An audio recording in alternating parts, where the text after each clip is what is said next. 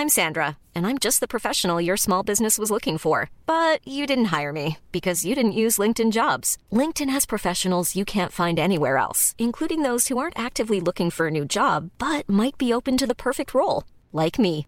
In a given month, over 70% of LinkedIn users don't visit other leading job sites. So if you're not looking on LinkedIn, you'll miss out on great candidates like Sandra. Start hiring professionals like a professional. Post your free job on linkedin.com/people today.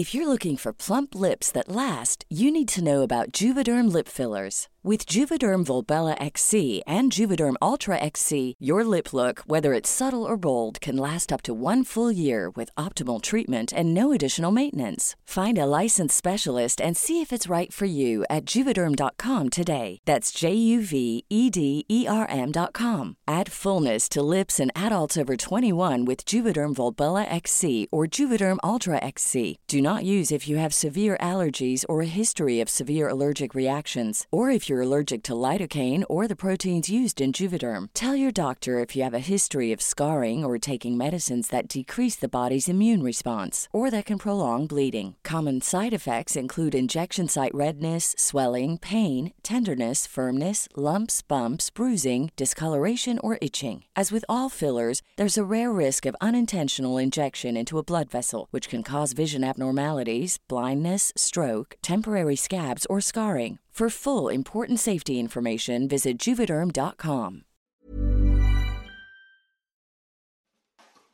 I den här veckans intervju så kommer jag att berätta om Frida Kahlo. En av Mexikos största konstnärer genom tiderna. Hon har levt ett väldigt speciellt liv så jag hoppas att ni tycker att det är intressant. Jag heter Alexandra Reismar och du lyssnar på Kvintervju.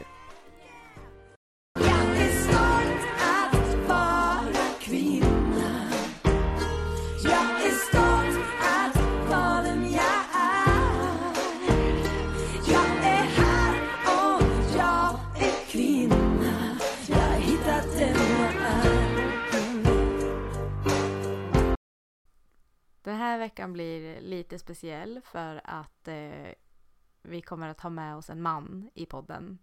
Det är ju min man då. What up? Jag lovar att det här är den första och sista gången en man får vara med.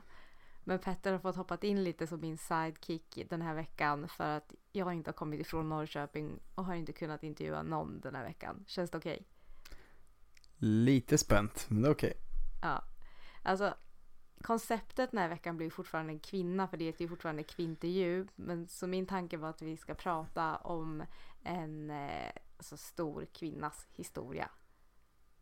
Ja, jag ska få lära mig lite om Frida Kahlo. Nice. Ja. Yes. Ni har ju lyssnat på mordpoddar. Det är lite samma koncept. Du vet de som sitter och så här chitchattar. Har du lyssnat på några mordpoddar? Inget fan. Inget fan? Nej, men det är jag för att jag är lite creepy. Ja. Men det, det händer rätt ofta. Lite för fascinerad av mord. Lite. Ja. Men jag tänker att... Sover med ett öga öppet. Det gör det. Det gör Ja. det inte. Jo.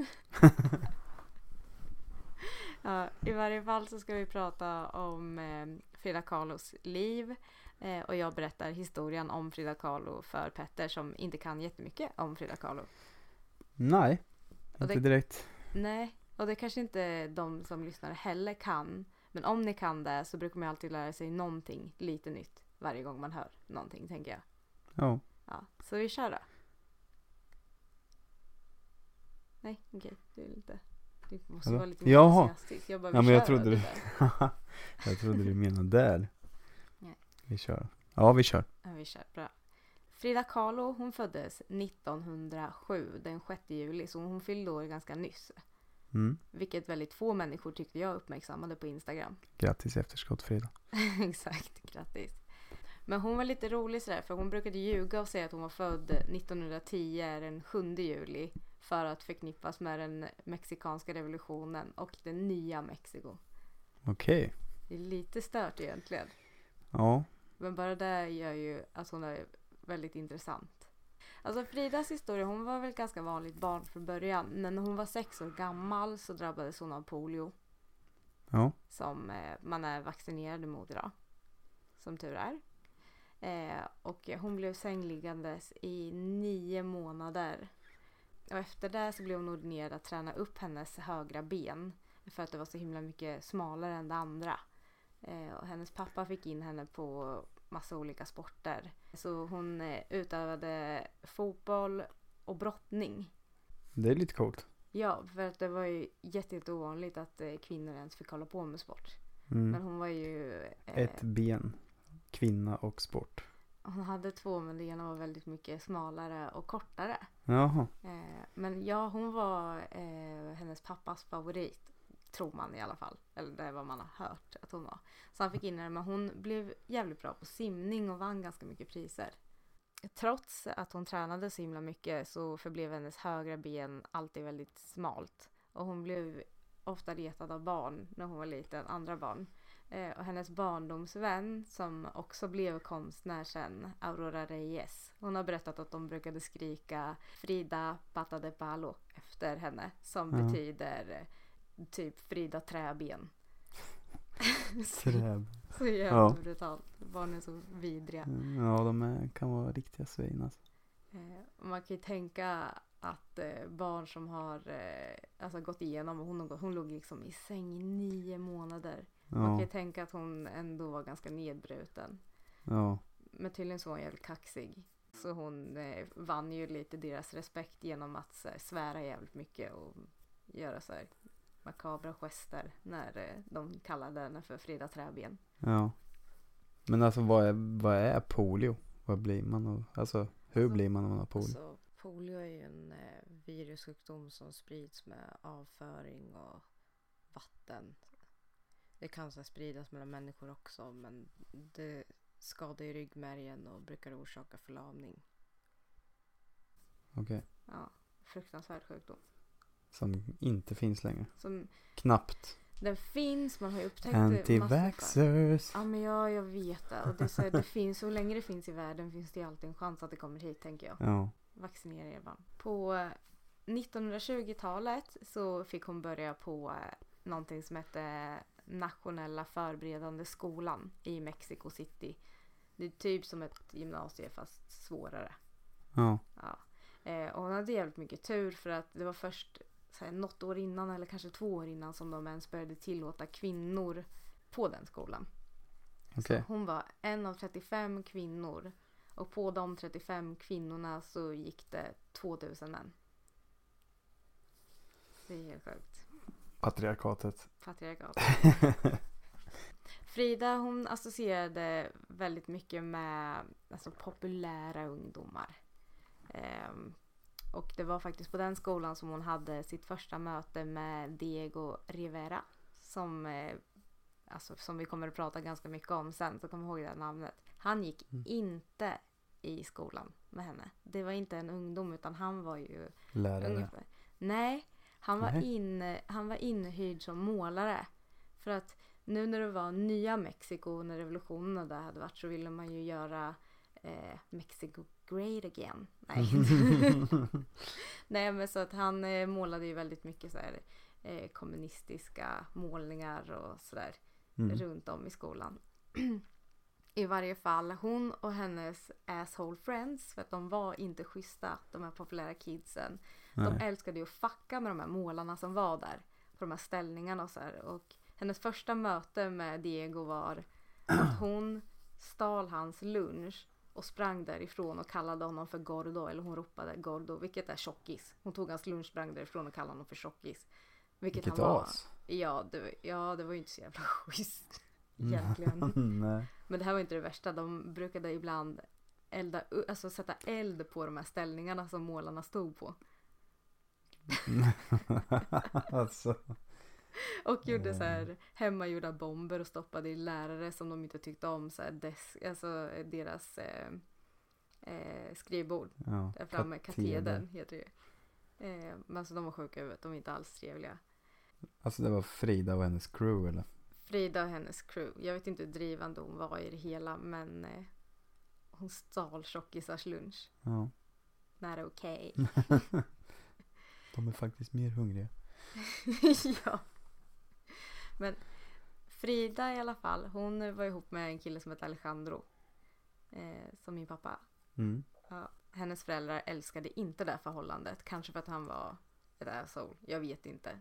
Nej. Men de godkände inte deras förhållande. Men hon var ju så här, hon brydde sig ju inte riktigt om vad någon tyckte. Så hon fortsatte ju dejta honom. Alltså öppet och Mm. eftersom att hon var pappas lilla flicka så kom hon väl undan med det i alla fall. Ja.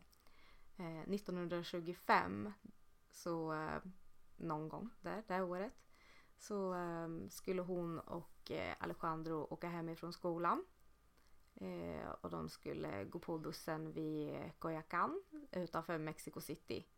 Eh, när de går på den bussen så eh, kommer hon på att hon har glömt sitt paraply. Förmodligen vid busshållplatsen när de skulle gå på. Ja. Och det här är en så... Alltså det här hade ju, om hon bara hade skitit i det här paraplyet. Men i alla fall, de går av, tar hennes paraply och går på nästa buss. När den här bussen ska svänga förbi första hörnet så möts den av en spårvagn. Oh. Och det blir inte en kollision på det, så det blir ingen krasch. Utan den här spårvagnen mosar bussen. Alltså så här, alltså krossar bussen på mitten. Ja. Eh, och eh, Alejandro, det är han som har berättat om hela den här olyckan och han eh, har berättat att någon hade haft något så här guldstoft i fickan. Jag vet inte om det var en grej då. Varför går man omkring med guldstoft i fickan? Jag vet inte. Man kanske tror att man är en tingeling typ. Nej, det tror jag inte. Nej. Nej, jag vet faktiskt inte. Nej, ja, Aldrig men, hört talas om guldstoft. nej, jag måste kolla upp vad det är, varför. Men han har i alla fall berättat att det var någon som hade en påse med guldstoft i fickan. Så när den här kollisionen uppstod så liksom flög guldstoft över hela alltså katastrofen eller vad man ska säga, hela olyckan. Ja. Eh, Frida krossas i alla fall utav den här eh, spårvagnen. Och det som händer är att hon får en så här ledstång som man kan hålla sig när man står. Ja. En sån genomborrar hela hennes bäcken. Alltså via underlivet och allting. Oh. Eh, hennes rygg bryts på tre olika ställen. Båda Mm. nyckelbenen eh, bryts. Eh, det är några diskar i nacken som också blir krossade och sen ena hennes fot krossades. Så han har beskrivit Alejandro att hon låg där blodig och täckt av guld. Folk ifrågasätter om det här guldet var där. Jag Ja. med, för sydamerikaner, nu är inte de sydamerikaner men latinos, Ja. vi gillar att krydda. Ja. Alltså det känns ju typiskt så här, Krydda gärna med guld också. gärna med guld. det var guldstoft över hela. Tänker jag. Det, var, ja, ja, det är helt, ja, ja, skitsamma, det var coolt. Det är ju coolt om det var så. Ja, ja. Så man kan ju ändå ha det med i historien tänker jag. Ja. Det var guldstoft och det var blod. Guldtant. Eh, gulddoft. han lyfter ju Frida och springer till en butik som ligger utanför. Så han får ju loss henne ändå. Eh, med den här ledstången. Ja. Eh, och de kommer in i en butik där Och så satt den kvar. den satt kvar. Oh shit. Så han lyfte ju henne, hela henne och det här, eh, den här stången. Ja. In till närmsta butik där de säljer biljardbord av någon slump. Så han lägger ju henne på ett sånt här biljardbord. Och så kommer det någon som vill hjälpa och drar ur den här stången. Ur det. Alltså, i, alltså den är ju via underlivet genom hela bäcknet. Ja. Det är ju väl inte så jävla bra. Nej, vidrigt tänker jag. Ja. I varje fall så har vårdpersonalen som kom med ambulansen som skulle hämta henne alltså beskrivit det här vrålet för hon var vaken. När det hände, som det värsta de har hört någonsin. Eh, läkarna trodde inte att hon skulle klara sig. Nej. Vilket hon eh, gjorde och de trodde sen inte att hon skulle kunna röra på sig. Vilket hon efter tre månader började att göra. Ja. Eh, och hon, hon kommer att kunna leva ett helt normalt liv sen. Eller inte ett helt normalt liv. Hon beskrev ju sitt liv som en ständig smärta. Alltså hon sa att det var som att leva fast man är död. Ja. Också dramatisk antagligen. Ja. Tänker jag. Alltså det måste ju vara sant. Alltså det är ju klart men hon var ju väldigt målande. Så det var ju en... Alltså hon beskriver Ja, ju livet mm. på ett väldigt speciellt sätt. Har en sån hjärna kanske. Mm. Eh, I varje fall så var det ju tänkt att eh, hon skulle läsa medicin.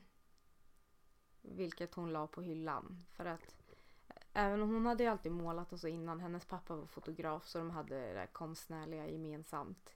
Men på sjukhuset när hon låg där och, och liksom rehabiliterade sig så började hon måla. Ja. Och då använde hon sig av en spegel alltså, så hon kunde måla självporträtt. Jaha. Så det var där hon började med det. Eh, 1928 så söker Frida upp tjockisen, som hon kallade honom för, Diego Mm. Rivera. Eh, för att han är ju en erkänd konstnär. Ja. Eh, så hon eh, uppsöker honom på hans arbetsplats där han fortfarande står och målar. Det här måste varit ett så jävla långt projekt. Han håller fortfarande Oh, på och målar. Och hon vill visa upp sin konst för honom. Ja. Och, eh, En love story waiting to happen. Ja. Men hon visste ju att han var en sån här ladies man. Alltså han var ju runt. Och Ja. han hade ju en fru. Okej. Mm. Så hon gör det ganska klart för honom att så här, ja men jag vill ha din ärliga åsikt. Eh, Jag eh, har inget intresse av att ligga med dig. Typ. Så. I varje fall han tycker ju att hennes konst är det bästa han har sett. Han tycker inte att den är så här. Eh, han hade väl sagt att eh, man ser när det är en nybörjare som har börjat måla för att de vill så mycket. Och hon, hennes konst såg inte ansträngd ut Okej. sa han. Ehm, ja, skitsamma, de blev kära i alla fall, Ja. såklart. Eh, och eh, av någon konstig anledning så tyckte hennes föräldrar att det förhållandet var en bra idé.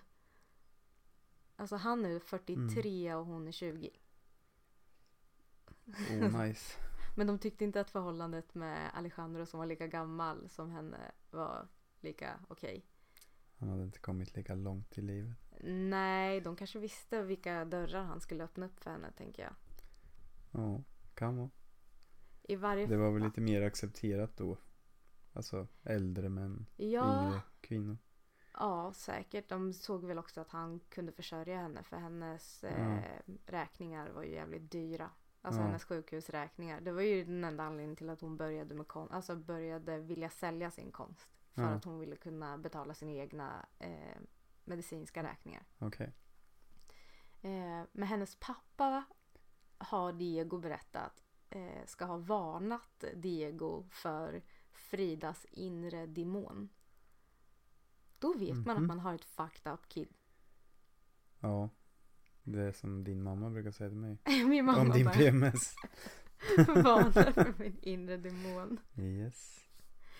Det här kommer att bli Mexikos mest dramatiska och kända och mest omskrivna kärlekshistoria någonsin. Och det är ju typ en av världens mest kända historier nu. Ja. Men hon hade, alltså Frida beskriver ju Diego på ett väldigt märkligt sätt tycker jag. Eh, hon har skrivit så här om honom, eller jag vet inte om hon sa det om någon skrev ner det eller om hon har skrivit ner det själv.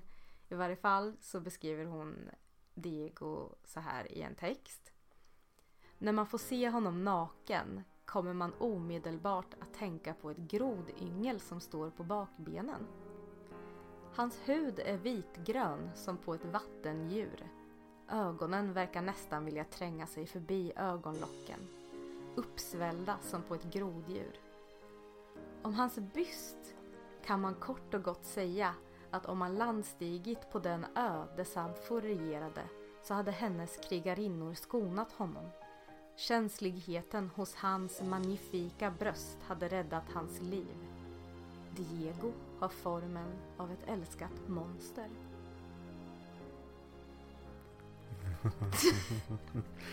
Det är Ja. ungefär som jag brukar beskriva dig, ja. tänker jag. Men lite så. Så Jag känner igen det där. så jävla sjukt. Alltså då vet man att hon är twisted. Alltså jag älskar ju henne. Ja. Året därpå, Otippat. året, otippat att jag älskar henne. eh, året efter att de träffade varandra så gifte de sig. Och Fridas mamma Matilde sa att det var ett äktenskap mellan en duva och en elefant. Alltså jag tycker att de är jävligt hårda på honom och hans eh, utseende. Ja. Gjordes skönheten och odjuret innan eller efter? Gud, Frida Kahlo levde. Vilka skrev den? Va- Det, Det, är var en ju, Disney va? det är ju en Disney men jag tänker att eh, historien fanns innan. Disney har gjort jävligt mycket på Bröderna Grimm och så. Ja, det är sant. Intressant. Duvan och elefanten. Google. Oh my god, Google is your friend. Måste kolla upp det.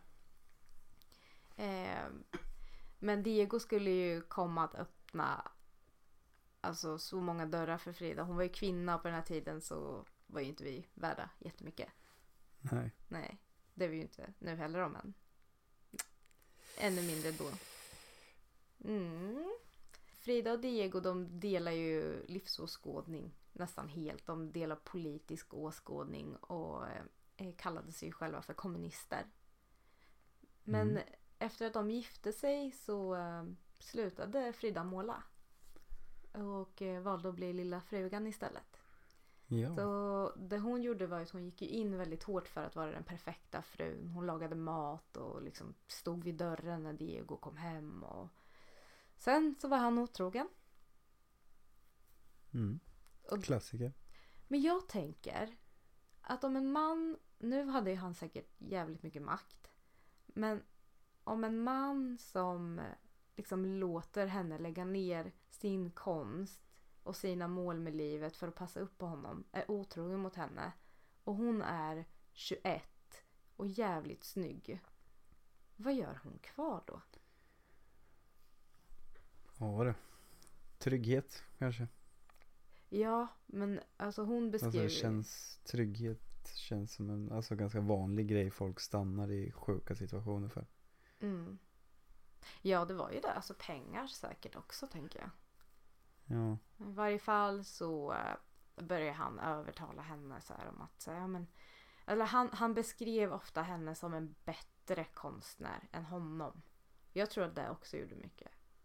Att så här, ja men att han hela tiden eh, Han hävdar sig liksom. Ja men eller att han, han, sig, men han han, försökte liksom Visa att han stod över henne hela tiden.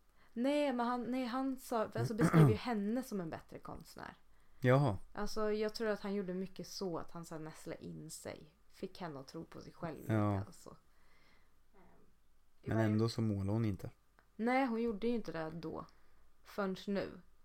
Att han var Mm. otrogen tror jag gjorde att hon eh, inte kände sig tvingad att liksom vara den Nej. perfekta frun. För perfekt var han. Makes sense. Mm. Eh, Diego blir anställd någonstans i San Francisco. Han ska i alla fall åka där och börja måla. För vad han gör är att han åker omkring och målar. Frida åker med och eh, börjar måla, måla själv igen. Och där i San Francisco så blir ju hon Frida Kahlo på riktigt.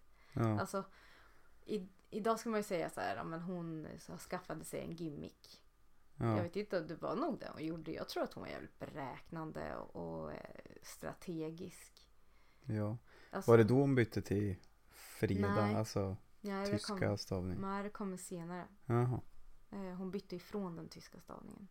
Ja, så kanske det var. Eh, det hon gjorde var att hon eh, började inspireras utav matriarkatet Tehuantepec som ligger i Mexiko. Och där så var det väldigt mycket broderat och blommor och mönster och Ja. så som man tänker att hon ser ut. Så hon skaffade sig en stil där hon alltid hade långa klänningar. För att nu när de var så här kända och omskrivna så hatade hon bilder på sig själv där man såg hennes ena ben. Ja, okej. Så därav så skaffade hon sig de här långa klänningarna som var alltså generösa med space. Ja. Hon var ju Lite- jättekänd för hennes hår med band i och hennes, alla hennes juveler och ja. otroligt Hennes- vacker. Unibrow. Hennes svalögonbryn Svalögonbryn? formade som en svala. Jaha. Mm. Och där skaffade, sig, alltså där skaffade hon sig också. Och det var ju Ja. någonting som hon formade själv. Alltså med verktyg och Okej, alltså Ja. hon målar typ på ett ja, svalformat. ja eller hon formar dem så. Alltså, eh, mexikanare brukar ju ha ganska bra ögonbryn ändå att jobba med. Så, Ja. eller mexikanare, hispanic people like me. Mm. Ehm, Du jobbar på dina. Jag jobbar på mina ögonbryn. Du brukar alltid säga att jag försöker se ut som Frida Kahlo. Det är för att du blir lite lik. Mm. Som en duva. Mm. Med svalformade ögonbryn. Med svalform, en duva med svalformade ögon. Mycket fågeltema. Ja. I varje fall när de är i San Francisco så blir de ju världskända. Alla vet vilka de är. Ja. De är liksom the couple. Däremot så gillar ju inte hon eh, amerikanerna. Frida hatar ju amerikanerna. De står ju för allt som hon inte står för. Kapitalisterna. Yes. And uh, she doesn't like that. Hon har i alla fall sagt att hon tycker att amerikanerna är ytliga töntar som dyrkar sina toaletter. Sina toaletter? Mm. Jag vet inte, hade de några nya grymma toaletter? Ingen aning. Men alltså om det är någon som borde dyrka sina toaletter så är det thailändarna. Med den här lilla duschen som är bredvid. Du har så konstig hänga på den där duschen Ja men bredvid. den är Jag tycker det är, det är bra grejer alltså. Jag gillar inte bara att man torkar sig med papper. Nej, alltså det Nej, får man bajs i ansiktet så tar man ju inte torrt papper och bara torkar bort så här. Då vill man ju liksom tvätta med tvål och vatten typ alltså. Och så bara använder man papper. Ja, vi får skaffa en bidé. Om vi ska göra det. Ska vi det? Ja. En toalett, men vi ska ha en bidé också. Eller har Eller du så, tänkt nej, slangen? en, alltså en dusch bredvid, alltså som ett duschhandtag bredvid toan. Jaha. Kan vi ta en liten kanna som står bredvid? Kan du skära? Nej. Vill jag ha en, det ska vara duschmunstycke. Ja, nej du är jävla kapitalist alltså. Håller med Frida där. De bara dyrkar sina toaletter. De kanske hade något sånt. Under den resan i alla fall i eh, Detroit. Ja. Detroit. Ja, de åkte till Detroit. Jag glömde säga det. Ja. Men under Detroit. resan i Detro- Detroit. Detroit. I love this city. Mm, eight Eh. mile. eh, så hamnar Frida på sjukhus. Hon var gravid under resan.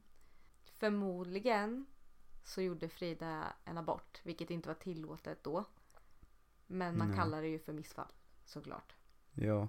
För att det är livsfarligt. Alltså hur gjorde man abort på den tiden?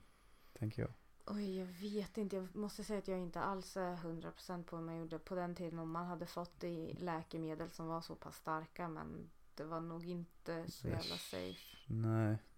Det känns som att det var shady liksom att man En galge typ. Ja. Ja.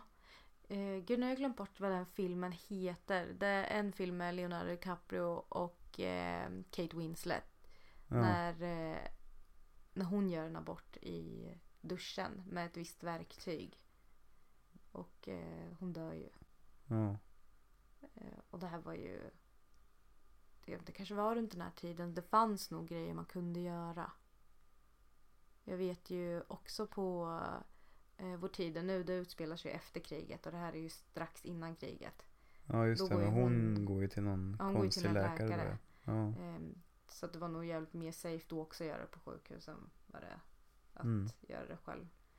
Ja, I varje fall så målar ju hon en eh, alltså, så här, tavla som verkligen eh, Alltså den är eh, Alltså det var inte okej att måla en sån tavla på den tiden. Hon målade ju sig själv förmodligen men en kvinna som ligger på en sjukhussäng med vita lakan med blod. ja just det. Den där Eh, tavlan. och ett foster som liksom svävar i luften över henne Mm. fast eh, att navelsträngen sitter kvar i henne. Ja. Och på golvet så är det ju en död blomma och ett verktyg. Och sen i bakgrunden så är det ju industrilandskapet.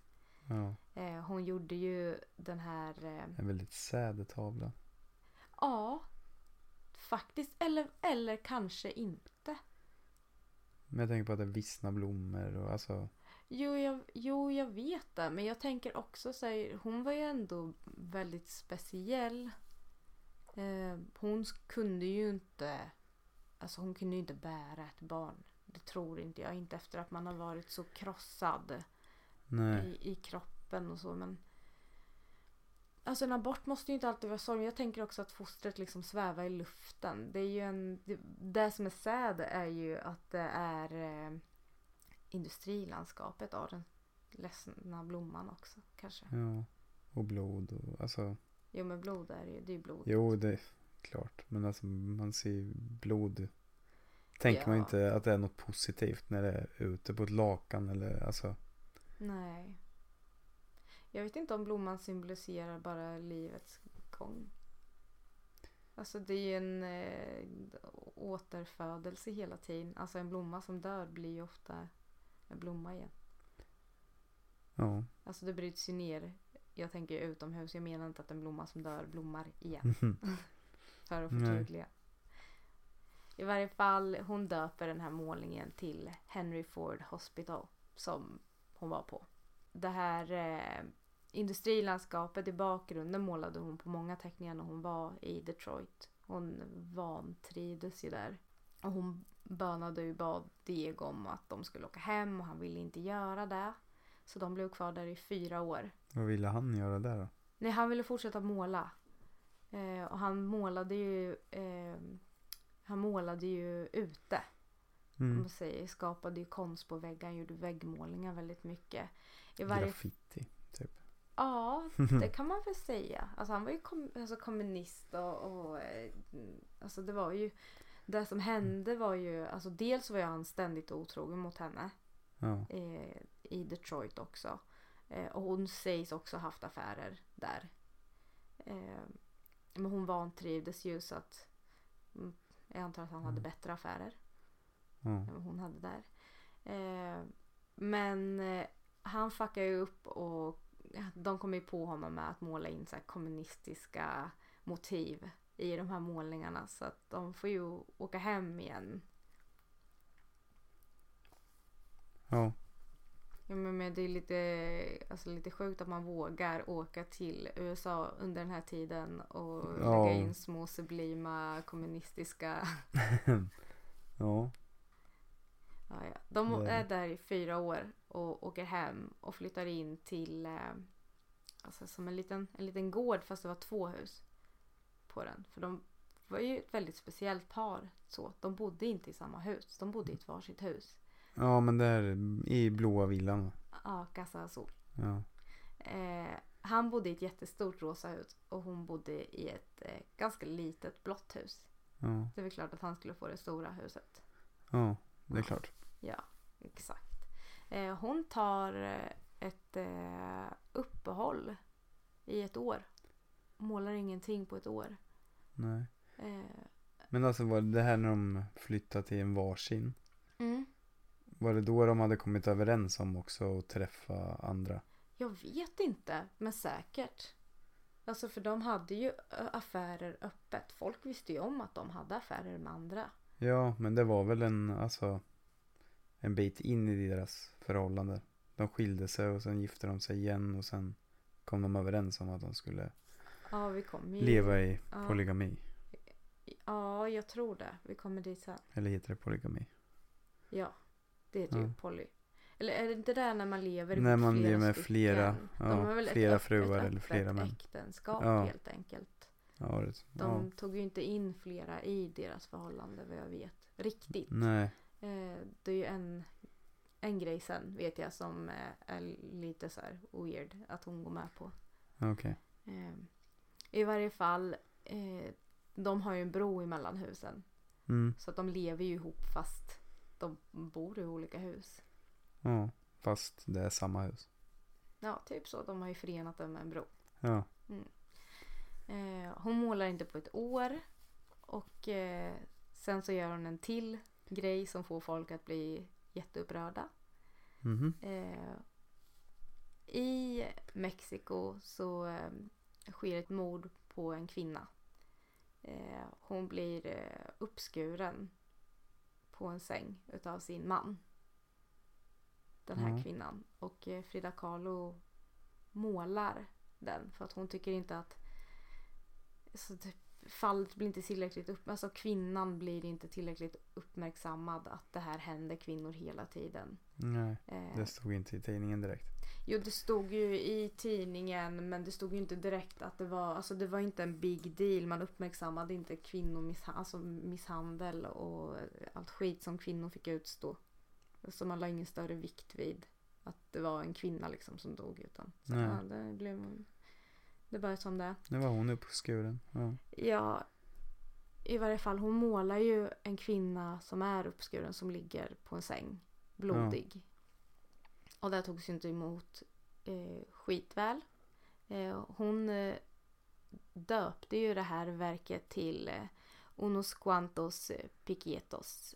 Som betyder bara några rispor. För det var så han beskrev det. Han mannen som mördade den här kvinnan hade ju sagt efter så här. Jag gjorde bara några rispor. Det var bara några rispor. Så hon döpte ju det till det. Och eh, det blev ju värsta grejen. Så här får man ju inte göra. Nej. Alltså, ty, alltså i Sverige. Sjukt att det är hon som får skiten för att så får Ja, man inte ja. göra. Nej, nej, nej, nej, nej. Det är så, vad är det här? Du Lite kan inte- risper får man göra men man kan inte Jag kan måla inte och kalla den. Nej, för fan. Kränk inte en man. Han gjorde bara några rispor. Eller hur? Fruktansvärt. Eh, men i Jack Sverige var det inte heller okej. Alltså, det här hade ju inte gått för sig om en svensk kvinna hade gjort det heller. Alltså på den tiden. Antagligen inte. Nej, fatta Mexiko då. Ja. Alltså, ja. I varje fall ehm, så eh, kommer det, alltså så gör ju Diego en ganska oförlåtlig grej. Alltså båda två har ju legat med andra, det vet man ju. Ja. Men han inleder ett förhållande med Fridas lilla syster, Kristina. Ehm, Oh. Ja, men man kan ju tycka så här om man är generösa nog i ett förhållande att låta varandra ha en relation med andra eller sexuellt umgänge eller vad det nu är deras över- överenskommelse är. Ja, man kanske ska det. chilla från familjen då.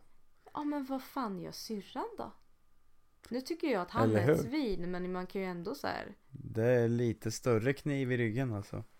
Tror du att det är för att hennes fars, alltså för att deras pappa alltid har favoriserat henne så hon bara I'm gonna steal your daddy.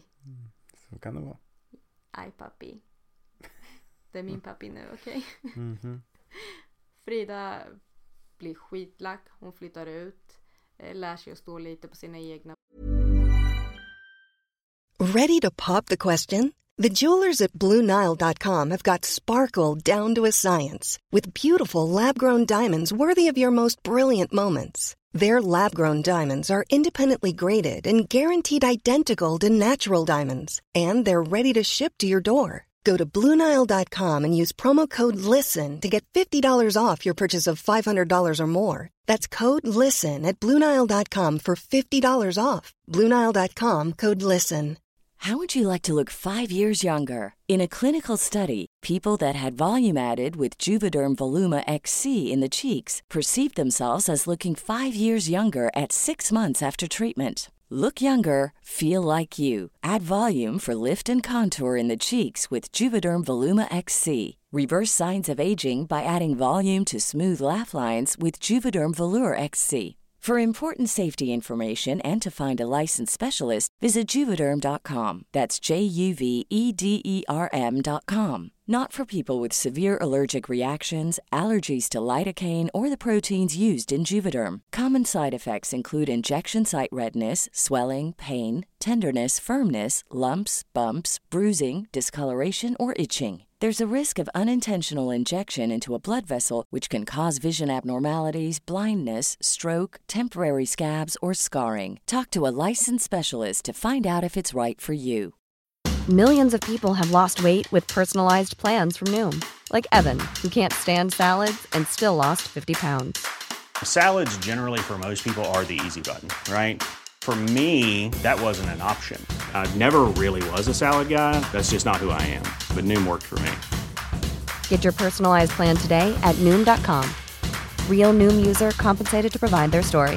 In four weeks, the typical Noom user can expect to lose one to two pounds per week. Individual results may vary. Ben. De verkar ändå vara ett par. Men Kristina, hennes lilla syster och hennes barn bor fortfarande kvar i huset. Mhm. Vilket är jättemärkligt. Eh, Frida flyttar tillbaka och eh, Kristina får bo kvar. Under den här tiden så härjar ju Josef Stalin. Ja. Och eh, det börjar ju bygga upp inför andra världskriget. Ja. Och eh, det finns ju en... Eh, nu har jag glömt bort vad han, vad han, eh, vad han hade gjort för att, att eh, piss off Josef Stalin. Men han var ju, han var ju en marxist tror jag. Lev Trotsky. Ja. Han och eh, hans eh, fru Natalia Trotsky. De hade ju pris på sina huvuden alltså. Och de var inte välkomna någonstans eftersom att det var inget land som ville fucka med Stalin. Nej. Eh, Förutom de, Mexiko. förutom Mexico. Nej, de ville inte heller egentligen. Inte från Nej. början. Diego är ju ett stort fan. Alltså han är ju kommunist och tycker ju att så här, eh, Trotsky är eh, king. Mm.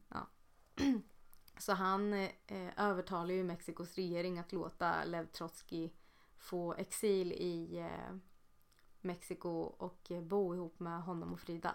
Ja. Eh, och Fan då han hade ändå lite power i så fall. Ja, han var ju en stor man. Alltså han och, och Frida Kahlo var ju liksom fan Beyoncé och Jay-Z. Alltså de var stora. Alltså Ja. alla visste vilka det var. Ja. Ja. De tillåter dem att komma dit så eh, Natalia och eh, Lev Trotsky flyttar in hos Frida och eh, Diego och Kristina nu då eftersom syrran också bor där. One big happy family. Ja. Det som händer är att Frida ska ha eh, inlett ett litet förhållande, alltså mitt under näsan på Diego med Trotsky. Lev. Vilket också är intressant med tanke på att han kommer dit med sin fru. Ja. Alltså det är mycket shadiness i det här huset. Ja. Allt åt alla. Kommunisterna. Alla ska ha lika mycket. Eh, Diego älskade inte det här. Alltså fatta så här, hans idol kommer. Han Ja. ska bo och så kommer han och tar hans kvinna. Eller hans kvinna tar hans idol. Ja. Och då tänker jag, jag undrar om det här är för att han, vad han gjorde. Alltså han, tog, Ja, han var med hennes syrra innan.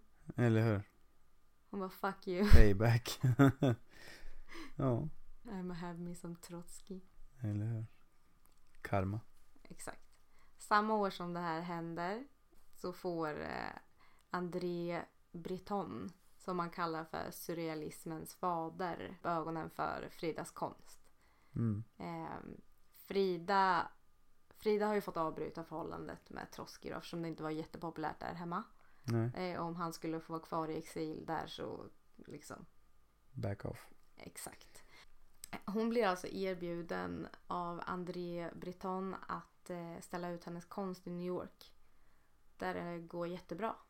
Ja. Eh, och då så vill ju han att Frida ska resa med honom till Paris och ställa ut sin, alltså ha en egen utställning i Paris. Och det är ju det absolut största man kunde göra då, säkert nu med. Alltså ha en konstutställning i Paris tänker jag inte är en liten, liten grej. Nej. Känns Eh, inte, inte New York heller. Nej, men jag tänker New York är nog en större grej nu än vad det var då. Ja, det kan, ja. Det jag kan tänker på stämma. Monet och Picasso. Ja, Alltså det var ju Europa. Tänker ja det jag. är sant. Att det var det, the big shit. Alltså hon bodde ju i Mm. Mexiko så för henne var nog inte New York lika stort som Paris. Ja, ändå nej. Nej, det är det inte. Ifrån. Eh, hon blir jätteuppmuntrad utav eh, hennes härliga make Diego att åka. Mm. Eh, och hon brukade ju alltid säga så här att oavsett vart hon åkte så bar hon alltid med sig Diego. I hennes målningar så kan du se Diego dyka upp på så många ställen. Ibland så är han ett spädbarn i hennes famn. Ibland så... Men alltså han är med henne överallt. Ja. Eh, så att... Alltså hon älskar ju honom. Det är ju en jättemärklig eh, kärlek. eh, Är det ju. Nu vi håller på att kolla så att vi har ett bildspel med hennes bilder på i bakgrunden och precis när vi pratar om det så kom en bild när hon håller ett väldigt stort, ett väldigt stort Diego-barn i sin famn. ja, med ett tredje öga i pannan. Ja, men hon var ju så, så speciell. Så hon åker ju för att han är ju alltid med henne ändå. Ja. Ehm, det som händer i Paris är att hon är älskad av alla och hon ska tydligen ha haft Alltså folk ska ha flockats runt henne och de som hängde på samma fester som henne det var ju så Picasso och ja, Breton och det är riktigt stora Crème de la crème. Ja, ja. Men det var ju så hon fick ju mest uppmärksamhet. Hon stod ju där i sin alltså, blommiga klänning och du vet hon var ju det vackraste antagligen folk hade sett. Alltså där. Så Ja. hon eh, hade tagit för sig, eh, säger man i alla fall, utav eh, Männen. och kvinnorna. Jaha. Ja, hon, eh, eh, hon hade både män och kvinnor i sitt liv. Mhm. Eh, det ska också ha varit så att eh, Diego var okej med att hon låg med andra kvinnor. Men inte Okej. lika glad när hon låg med andra män. Nej. Så typiskt män. Ja, det kan det nog vara faktiskt. Alltså ja, nej, det, jag tycker det är så här, det är en typisk mansgrej. Så här, det, det är som att de inte riktigt, ni känner er inte lika hotade utav kvinnor. Så att ni bara, nej men okej det, kommer inte hända någonting om du ligger med en kvinna. Ja, kanske. Eller jag vet inte om det är hot. Alltså. Det, jag tänker att det är mer att man är så olika. Alltså det blir, det är inte samma grej på något sätt. Det är inte samma grej. Nej. Nej. Nej, Eh, men jag tror att män tänker så ofta om, om, eh, om lesbiska relationer. Att det inte är samma grej. Men det tror jag absolut att det kan vara. Ja, alltså jag säger inte att kärleken inte är samma. Du Mm. tänker på sexet. Alltså det är med i och för sig, det är samma känslor och allt som är med men det... Det är penetrationen. Exakt. jag visste det. Är något med den. The holy cuck. Exakt. Mm. André Breton. Han eh, ville ju sätta Frida i ett fack. Han sa ju att hon sysslade med surrealism och att hennes eh, surrealism var en av de bästa i hela världen. Vilket egentligen är en jävligt grym komplimang av någon som ändå har fått smeknamnet surrealismens fader, tänker jag. Ja. Frida det. hatade det här. Jaha. Alltså hon hatade honom efter det. Hon höll inte på med surrealism för hon målade sin verklighet. ja. Alltså hon menade ju på att så här, det här är inte Hon kanske surrealism. inte ville bli satt i ett liv. fack liksom. Eller, Sätt inte Frida i fack är du efter. eller hur? Clio. Ehm, Som kommer kanske i kvintervju. som har tackat ja till att vara med i Kvinti. Ja. ja. Det kommer bli fett. Det kommer bli coolt faktiskt. Ja. Eh, Frida, Shoutout till Cleo. du älskar ju Clio. Ja. Ja. Jag har pratat med henne på trappan en gång. Trappan i Norrköping. Har du? Ja. Jag och två kompisar. Det var en kompis som var, eller var, är väl fortfarande lite, ja, Lite småkär? lite småkär i Cleo. Ja men konstigt då. Det är ju Clio. Ändå. Ja, det tror jag. Stod ni och fangirla? Lite. Clio vi älskar dig. Eller? Nej men det är kört nu. Ja, det är det. Mm. Hon ska är? bli mamma. Ja, det ska hon. Men hon är ju mamma Eller redan. ja, Hon ska få en sin gång till. andra. Dubbelmorsa. Ja, det är många rap babies. Jag tänker på eh, Cardi. Jaha. Det var inte många, det var två. Ja. Det var fler än vad det brukar komma. Som eh, de i och för sig sa, många sa ju att Cardis karriär var över. Har hon släppt mer än någonsin? Än vad hon har gjort under sin graviditet. Nej, kanske inte. Helt sjukt. Men hon är väldigt, alltså hon har blivit stor. Ja, hon är ju på sluttampen. Ja, jag men, menar inte gravidstor. Jag tänkte alltså. Ja, Musikindustristor. Eh, ja, hon har ju blivit svinstor. Ja. Jag älskar att jag bara... För jag tänkte bli on defense. Jag bara ursäkta vad menar du? Hon är i slutet av sin graviditet. fat shamea en gravid. Fy fan. Skulle jag aldrig göra. Nej. Fy fan. Ehm, I varje fall i ett brev hem till sin älskare så har Frida Kahlo skrivit att, ehm, att hon hatade Breton och alla hans ytliga översittarkompisar, Picasso-grabbarna typ så här. Alltså hon hatade det här stället men hon Ja. var ju älskad utav dem. Eh, hon visste ju inte riktigt det men kriget var ju alltså nästan där. Alltså med, när du säger kriget så menar du andra världskriget? Jag menar andra världskriget. Eh, under tiden som var där så hamnade hon, hon på ett amerikanskt sjukhus i eh, Paris. Och eh, där har hon sagt var den bästa stunden hon hade i Paris för att hon kunde prata med någon som hon fattade vad de sa. Så det är- de, fransmän gillar inte att prata om några andra språk än Nej, det gör de inte. Och jag tänker att hon pratade engelska och spanska så, att, Ja. så hon bara, åh nice att förstå folk. Jag har bara kunnat ligga med folk innan. Ja. Mm, Body language. Mhm. tänker jag. Eh, när hon var där så fick hon bevittna hur eh, Paris behandlade flyktingar som kom dit. Som skit. Och eh, Frida blev ju alltså vansinnig. Hon tyckte att Europa var vidrigt. Eh, och hon eh, sa, alltså hon hade sagt att hon mådde illa av deras så kallade demokratier och att eh, flyktingar inte var värda ett skit när de kom dit. Vad hon gjorde då som ett statement emot nazisterna Ja. var att eh, hon tog bort ett E ur hennes namn. Hennes pappa var ju tysk. Ja. Så de hade ju gett henne den tyska stavningen Freida. Alltså, fri, Med alltså E. med IE. Ja, I E till och med. ja, så de tog, eh, så hon tog bort E. Ja. Bara för att hon lackade ur på nazisterna. Helt rätt. Ja men alltså det var ju en grej då tänker jag. Idag hade det känts... det är ett eh, alltså, ganska stort statement ändå. Ja, då. ja men också så här mot hennes farsa. Ja. Jävla tysk. Tysk. Eh, Och bara för att man är tysk behöver man ju inte vara nazist. nej, men det är ju till och med förbjudet där. Du får ju inte Ja, jätte- uttala nazistiska eller någonting. Du åker ju stenhårt dit alltså. Ja. Vilket jag tycker är det om något är ändå demokratiskt eftersom nazism inte egentligen en åsikt. Det är ju hat gentemot Ja, en shit. folkgrupp. Alltså det är ju fucked up bara. Ja. Eh, alltså, egentligen sjukt att det är lagligt här att som nazist demonstrera. Ja. Och vi tycker att det är så här, nej men det är yttrandefrihet och Ja. demokrati. Man bara va? Okej. Mm. Eh, är inte nazismen typ det minst demokratiska du kan hålla på med? Typ. Ja men de vill ändå utnyttja sin rätt att eh, demonstrera. Så de verkar ju inte smarta alltså. Nej. Alla 19 som är med. Eller. De kanske är 22. 22, nej men de är vidriga.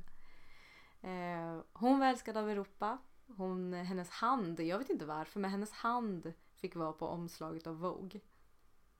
Jag vet inte hur det fungerade Nej. på den tiden. Sjukt att Vogue fanns då och är så stort fortfarande. Ja. Ja, lite då. Jag vet ju att det är en tidning men jag vet inte. Alltså är det Ja, det är en ett, fashion mo- ett typ. modemagasin ja. Jag vet inte om det var mycket konst och så på den tiden, men hon var ju väldigt vacker. Så att, alltså, men ja, nej, hennes hand var med i Vogue Ja. på framsidan. Häftigt. Eh, och eh, en affär med den berömda dansaren Josephine Baker uppdagades. Och det blev också en sån här grej. Att Ja. eh, hon eh, inledde Två en affär kändisar, med ja, exakt, kvinnor. Ja. Eh, hon träffar en jävligt knepig snubbe i Paris som heter eh, Ramon Mercader.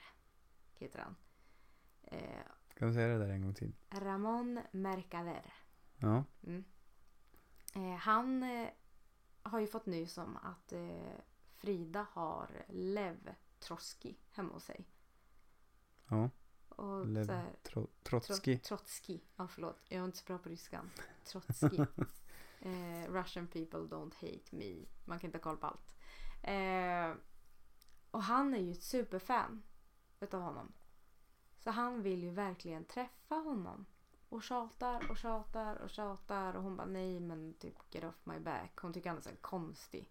Ja. Eh, så här, vem, vem vill... Alltså om man bor i Paris, varför ska du följa med mig till Mexiko för att träffa en snubbe som jag har ett jävligt konstigt past med? Alltså Ja. som att hon hade ju en affär med honom Ja, som tog slut för att hennes man inte gillade den affären i deras hem. Nej. Hon åker hem 1940. Hon är less. Hennes utställning har gått skitbra men hon vill hem. Eh, men hon kommer hem så blir hon först dumpad av sin älskare i New York. Josephine Baker förmodligen. Som hon eh, ska ha varit väldigt förälskad i. Ja. Eh, och sen så kommer nästa bomb. Diego vill skiljas. Han, han var ju väldigt peppad. Alltså, han peppade henne väldigt mycket till att åka. Sen kom Ja. hon tillbaka och bara... Mm, Men han bodde kvar med hennes syrra. Ja, ja. Ja. Ja, nej men alltså de och paret eh, Trotskij. Mm. Eh, de levde ju ändå life där. Jaha. Men hon var borta så att det var ju inget. Eh, han reser iväg ifrån henne. Och det här blir ju värsta tidningsrubrikerna och Frida blir skitdålig alltså. Ja. I kroppen och jag undrar om hjärtesorg kan te sig på det sättet. Jag tror Säkert. det. Alltså hon var ju så jävla förälskad i honom. Det är ju helt otroligt. Men alltså äl- äldre kan väl typ dö av hjärtesorg? Ja, När? ja men- eller man har ju inte, man har ju inte Eller kunnat se att det är bevis så. kanske, men det- många lämnar ju strax efter att en, Ja, en make eller maka dör liksom. ja. man Eh. känner sig färdig kanske. Ja, jag tror det. Jag tror alltid att för att leva så måste man ha någonting som driver en lite. Ja. Och tänk dig då man har levt ett helt liv. Man är klar och så dör den enda personen som man har så här pallat med. Ja, Som man har levt med. Så här, så här fuck it. ja, Tänker jag i alla fall. ja. Kommer du också göra det? När jag där. Jag ska försöka att klara mig så länge som möjligt. Det är så romantiskt. Ja, Ja, fint. jag har inte tillräckligt mycket mexican blood. Nej, det där det är inte... Men, det är inget guldstoft men, det här nej, inte. men lova att du låtsas att det är guldstoft. Jag lovar. Fixa lite guldstoft. Eh, ja, ja, hon blir skitdålig i kroppen igen och det blir liksom hjärtesorg. Och hon är sämre än någonsin just nu i, Ja. i kroppen. Eh, det som händer är att eh, alltså hon bor ju kvar med hennes syrra och paret Trotskij. Ja. Trotskij. I blå villan. Ja, de, hon bor nog själv i blåa men de andra bor i rosa. Ja, Men ja men det är är väl jag. alltså. Ja, Casa Azul. Den- ja, precis. Exakt. Eh, och så, så får hon ett märkligt eh, samtal ifrån eh, eh, Ramon Mercader. Han är Märka där. där. Han är där helt plötsligt och bara så här. Ja, men ska vi ta en kaffe liksom? Kan inte jag komma till dig? Och hon bara. Alltså, nu när det ändå är i Mexiko, fine, kom då. Typ så här, get off my fucking Mm. Du, jag hade vägarna back. förbi bara. Ja men typ okej. Ja, men han kanske hade någon koppling. Alltså han låter ju, låter ju som att han, han har ett mexikanskt namn. Ja, Eller ja det sydamerikanskt skulle det Ja. också kunna varit. Men ja, han hade säkert någon koppling till eh, Mexiko tänker man ju då. Ja. Eh, han kommer och hälsa på och de sitter och käkar frukost tillsammans. Hela lyckliga familjen. Eh, och vad han gör är att han eh, sätter en ishacka rätt i huvudet på Lev Trotskij. Så han dör. Vad fan. Det Vilken visar... stämningsförstörare på frukosten. Riktigt dålig stämning. Det visar sig ju att han är eh, lejd av Stalin. Att åka och mörda honom. Och han Ja. har ju då nästlat sig via Frida redan där borta. Ja, men alltså hon borde ju på något sätt ändå ha anat lite ugglor i mossen eller vad Alltså ja, man? men man är så strange och inte ger sig jävligt rapey om inte annat. Och vill man ha honom då hemma liksom? Nej, ja, men någon som är så här påstridig och jobbig liksom. Mm. Hon blir inkallad Sådana människor ger ju alltid lite varningsklockor. Alltid. Som vill lite för mycket, som Ja. är lite för, alltså hetsiga människor. Ja. Men jag fattar ändå också. Om någon hade ringt till mig som hade tjatat om att få komma och Ja. träffa sin idol. Så hade de ringt och bara jag är här nu. Men så, du åkte från Paris. Man bara alltså jag har lite feber. Tyvärr. Jag är tyvärr inte hemma. Ja. Hej, där är Frida, kan inte komma ut. Lämna meddelande. Nej, hon blir i alla fall inkallad till polisen. Eftersom hon har ju haft en väldigt märklig relation Ja, med Trotskij. ja. Alltså hon har ju haft en relation med honom som tog slut på något konstigt vänster. Hennes snubbe gillade inte det här och så kommer det helt plötsligt en kille som hon också har hängt med i eh, Paris ja. dit och mördar honom. Så det har ju spekulerats ganska mycket i om det är Frida som har lejt, alltså som liksom har gjort det här ihop med honom för att hon hatar Trotskij. ja. Efter, för att det blev ett konstigt slut. Eller Ja. om det är Diego. Som ville knäppa fanskapet. Typ. Mm. Men Isak är i huvudet för rough. Alltså ryskar. Ryssar. Ja, nu generaliserar du ganska mycket. Jo, men eh, Stalins ryssar då, om man säger så. Mm, ja, De har ju ändå, de har ju ändå, de är ju kända för att vara jävligt eh, råbarkade. råa ja. Ja. Nej, nej jag eh, kan, jag vet inte, jag måste se en bild på hur han ser ut sen. Ja, Jag tänker att jag kan lägga upp bilder sen på Kvinstagram. Eh, på alla, allt det här som vi nämner sen. Alltså alla tavlor som jag har nämnt och eh, alla personer. Inte alla men kanske några. Huvudpersonerna ja, kan jag lägga upp bilder på sen. Hon blir släppt i alla fall efter två dagar. Frida ifrån Ja. polisen. efter förhör. Ja, efter förhören och så, så blir hon släppt för att man kan inte... Ja. Alltså de var väl inte ute för att sätta dit Frida heller utan hon var, fungerade väl mest som ett vittne. Jag vet inte om alla var i rummet eller om de var ensamma under den tiden i rummet när han satte i sackan i huvudet på Trotskij. Alltså man får ju hoppas att inte barnen var där i alla fall. Ja, det hoppas man ju. Ja, för Kristina hade ju barn. Hennes syrra. Ja, Mm. Åh nej, gud vad sjukt det hade varit. eller Trotskijs fru kanske. Nej, de kom själva. Eller du menar att hon var där i rummet? Ja. Nej, det får man väl inte hoppas. Men alltså, hon kanske också blev glad. Fuck you. Fuck you, Trotskij. Du blev glad. En man mindre i världen. Eh, ja, det verkar inte som att han var jättehärlig ändå, eller? Nej, det är sant.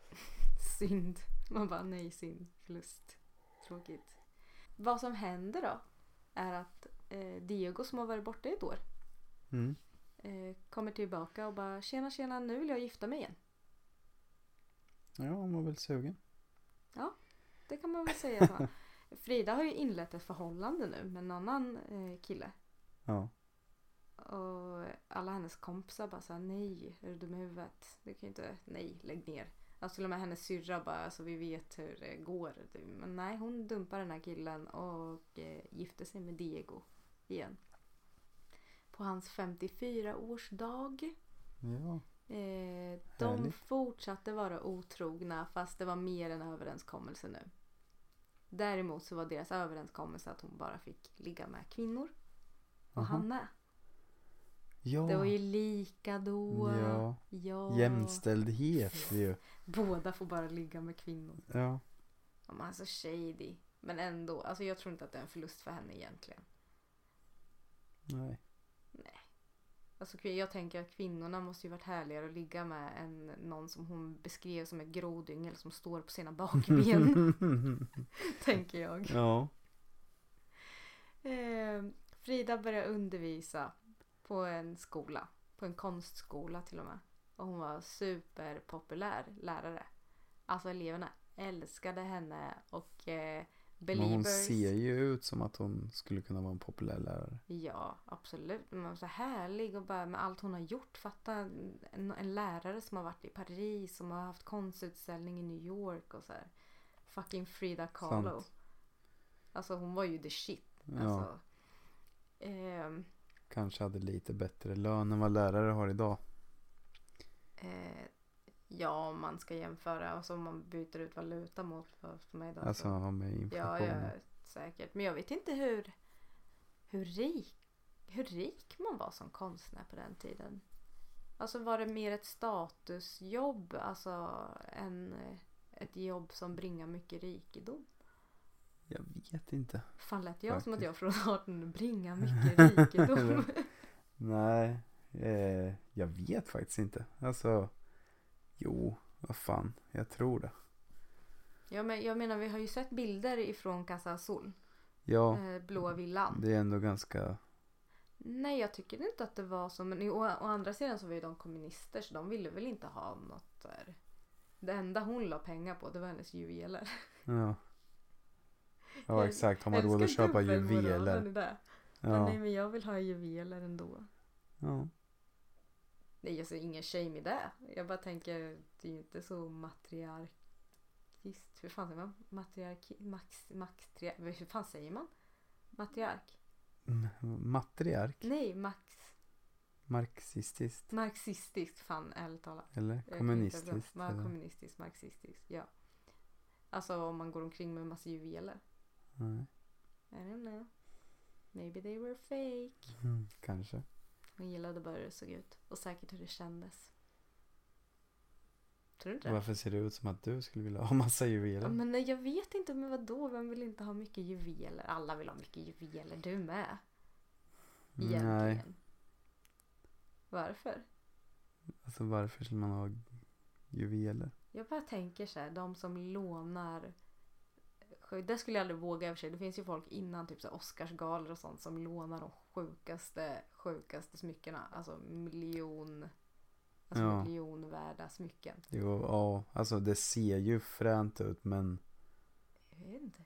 Jag tror att det kan bli, jag tror att när du får på dig ett sånt. stenar. Nej, nej, jag tror att det är lätt att bli Gollum. Du kan Ja, vara Schmigo men jag tror lätt att du blir Gollum med ett sånt halsband på dig. kanske. Man andas in rikedom. Ja. jag tror inte om jag hade varit Rose att jag hade kastat tillbaka halsbandet. Du hade behållit det eller? Jag hade behållit det. Mm. Om jag inte hade gillat vad det stod för hade jag lätt sålt det. Ja, En kvinna måste leva också. Mm. så är det. Mm. Ehm, I varje fall, hon blir skitpopulär lärare på den här skolan bland eleverna.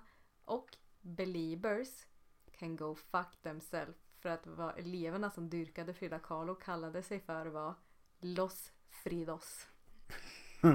Fridorna. Los Fridos. Alltså jag älskar att hennes fans hade ett namn. Ja, Eller typ hennes lärjungar eller alltså, nej, hon är ju så jävla var före i cool. tiden. Verkligen förr i tiden. Älskar. Vilka är det som har nu? Det är Beliebers. Det är Barbs. S- Vilka är Barbs? Ja, det är ju Nickis. Nickis. Ja. Barbs. Nicki Eh, Minaj. Nicki Minaj. Eh, sen så är det ju eh, Selenators. Selena Gomez. Smileys. Miley Alltså, Vad Cyrus. sa du nu? Selenators. Selenators. Så jävla grymt. Kreativt ändå. Ja. Ja.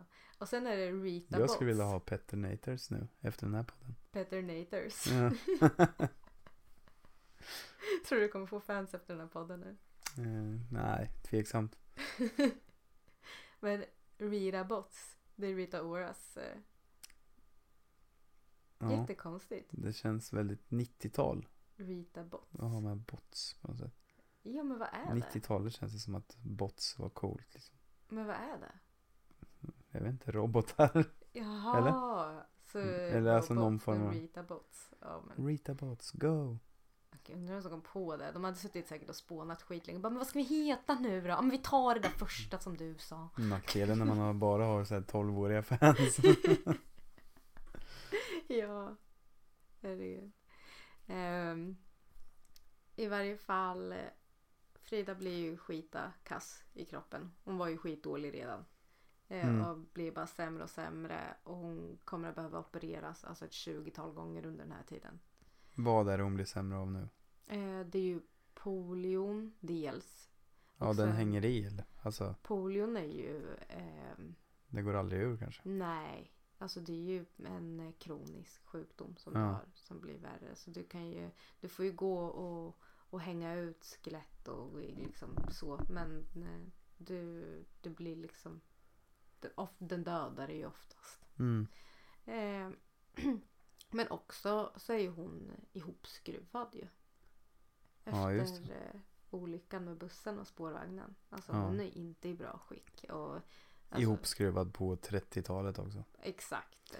Hon är, inte i bra skick. Nej. Nej. Eh, hon stelopereras i nacken och eh, får en stång inopererad i ryggen. Alltså i ryggraden. Alltså, Alltså hon, ja. Och jag tror inte att de var flexibla på det sättet som när man alltså, stoppar in en skena idag.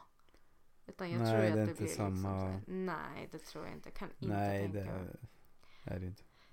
Ett rakt järnrör bara. Ja, nu gissar vi ju här. Ja, bara, men Nej, jag, alltså jag har ingen aning. Exakt, det är killpodden idag så att vi får vi bara killgissar nu. Bro science. Bro science, ja. Eh, Frida blir eh, med, full, alltså jag har full förståelse för det här men hon blir ju alkoholiserad. Ja. Konstigt. Sjukt att det inte hände innan tänker jag. Ja, Det var säkert. lite Ja, tendenser fanns nog. Mycket konst vin. och ja, ja. Plus att så här, när man är konstnär så tror jag att det är och har nog alltid varit lite mer socialt accepterat att man höll på med lite droger och Det tror jag. ja men alltså på riktigt har du sett hennes konst? Det kan ju inte Ja. ha varit inga droger inblandade. Nej, det borde vara. Det borde vara eller så har hon en Lite. jävligt intressant hjärna alltså. Mm. Sånt, ja, sånt kan man ju inte bara liksom komma på. Kanske är både och. Ja, maybe so. Eh, så eleverna börjar komma hem till henne istället och få undervisningen. Ja, Eh, när det är, alltså Frida dricker ungefär två flaskor konjak om dagen. det är bra jobbat. Det är bra För hon är inte så stor. Nej, hon är jätteliten och tunn och, Ja, och sådär. Så att hon är ju... polio. Ja, polio. Nej, men hon drar två flaskor om dagen. Eh, och hon blir också folkskygg under den här tiden. Hon Ja, vill inte att folk ska se henne så som hon ser ut. Så hon låter ju hennes man eh, fotografera henne. Hon bygger upp en som en egen värld hemma. Alltså Okej. hos sig. Hon lever bara i kassasolen och har eh, sin värld där. Eh, efter att hon dog så eh, fick man ju se de här bilderna som han hade tagit på henne. Och då hade hon ju nästan inga av de här eh, attributen som hon är känd för. Alltså hon hade inte håret uppsatt med band och smycken och sådär. Utan hon såg väldigt Mm. avskalad ut. Det okej. är väldigt fina foton. Hon är ju jättevacker alltid men Ja, jag har man- inte sett dem. Eh, ja. Hon fick ju... eh, alltså, hennes dröm, hennes största dröm har ju alltid varit att få en egen utställning i Mexiko. Det hade inte hon fått än. Det är lite sjukt om hon Mm. har varit i New York och Paris, Paris och, och- sen ja. bara, ah, inte Ehm, Mexiko. Och när hon var så här sjuk och dålig så eh, ville de ju ställa ut hennes konst. Ja, Eh, men hon fick ju restriktioner att vara sängliggandes. Helt och hållet. Hon, eh, hon hade ju fått eh, kallbrant nu i, eh, i eh, foten och hade behövt amputera bort ena benet. ja, Eh, och det var ju hennes sista. Alltså hennes sista tid i livet så. Och eh, hon vägrade ju missa hennes utställning. Så det gick ju inte för sig. Så vad hon Nej. gjorde eftersom att hon hade fått restriktionen att vara ja just det. Hon ju sängliggande. ställde ut sig själv va? Ja, de, hon lät eh, sätta dit en himmelsäng Ja, med ett skelett hängande över. Eh, och sen så fick ju hon, eh, alltså hon blev ju eskorterad av eh, motorcyklar. ja, Eh, så, och så åkte hon i ambulans dit och blev buren in på bår, in på utställningen alla var där. Och lagd i sin säng, ja, i okej. himmelsängen. Och då hade hon ju hela sin, den här, Ja, alltså hon var ju Klänning. Frida Kahlo och blev Ja. inburen på bår. Och, la, alltså, och så samtalade hon ju med alla som kom dit. Men hon var ju en del, alltså det var ju hennes, eh, hennes vernissage liksom. Hon, Ja. hon blev en del av hennes vernissage. ja, Hon blev eh, superberoende av smärtstillande. Blev hon ju. ja. Förståeligt också. Ja, verkligen förståeligt. Och eh, året efter den här utställningen så dör hon. Och man säger ju att det var lunginflammation. Men eh, eh, det spekuleras jättemycket i om det egentligen var att hon tog livet av sig. Eller en överdos. Ja, Man pratade ju inte om det på det sättet på den tiden. nej. Eh, lika mycket som aborten blev ju kallad för missfall. Ja, precis. Och det pratade man ju såklart inte heller om. Det var 1954. Så hon blev 47 år va? Ja, Ja. det är ändå 47 rätt bra år. Och jävliga också. Ja, ja men alltså att eh, hon överlevde i 47 år. Ja, shit. Det är lite sjukt. Ja, hon levde. Frida Kahlo. Ja, Mm. Det gjorde hon. Mm. Tack för lektionen. Varsågod Petter. Tack så mycket för att du ville vara med och lyssna på det här. Du får vara nödinhopp om det skulle behövas igen. Gärna. Jävlar. Frida Kahlos kista bars in till krematoriet och hennes kropp lades på en vagn som skulle föra henne in i elden. Hennes närmsta familj och vänner stod samlade runt henne för ett sista farväl. Det tog fyra timmar för det gamla krematoriet att bryta ner hennes kropp. Fridas aska var formad efter hennes skelett och innan Diego Rivera samlade ihop det som var kvar av hans fru i en röd näsduk och placerade hennes aska i en cederträlåda så målade han av henne en sista gång. Frida Kahlo, en av tidernas största konstnärer. Jag är stolt att vara kvinna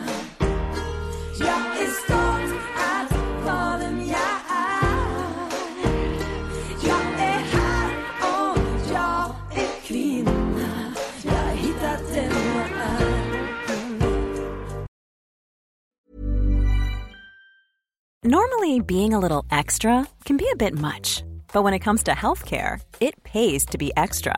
And United Healthcare makes it easy with Health Protector Guard fixed indemnity insurance plans. Underwritten by Golden Rule Insurance Company, they supplement your primary plan, helping you manage out of pocket costs without the usual requirements and restrictions like deductibles and enrollment periods. So when it comes to covering your medical bills, you can feel good about being a little extra. Visit uh1.com to find the Health Protector Guard plan for you.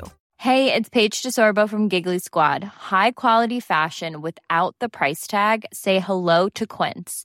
I'm snagging high-end essentials like cozy cashmere sweaters, sleek leather jackets, fine jewelry, and so much more. With Quince being 50 to 80% less than similar brands.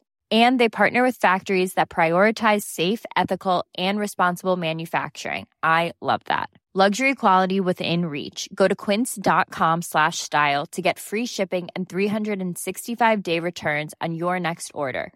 Quince.com slash style.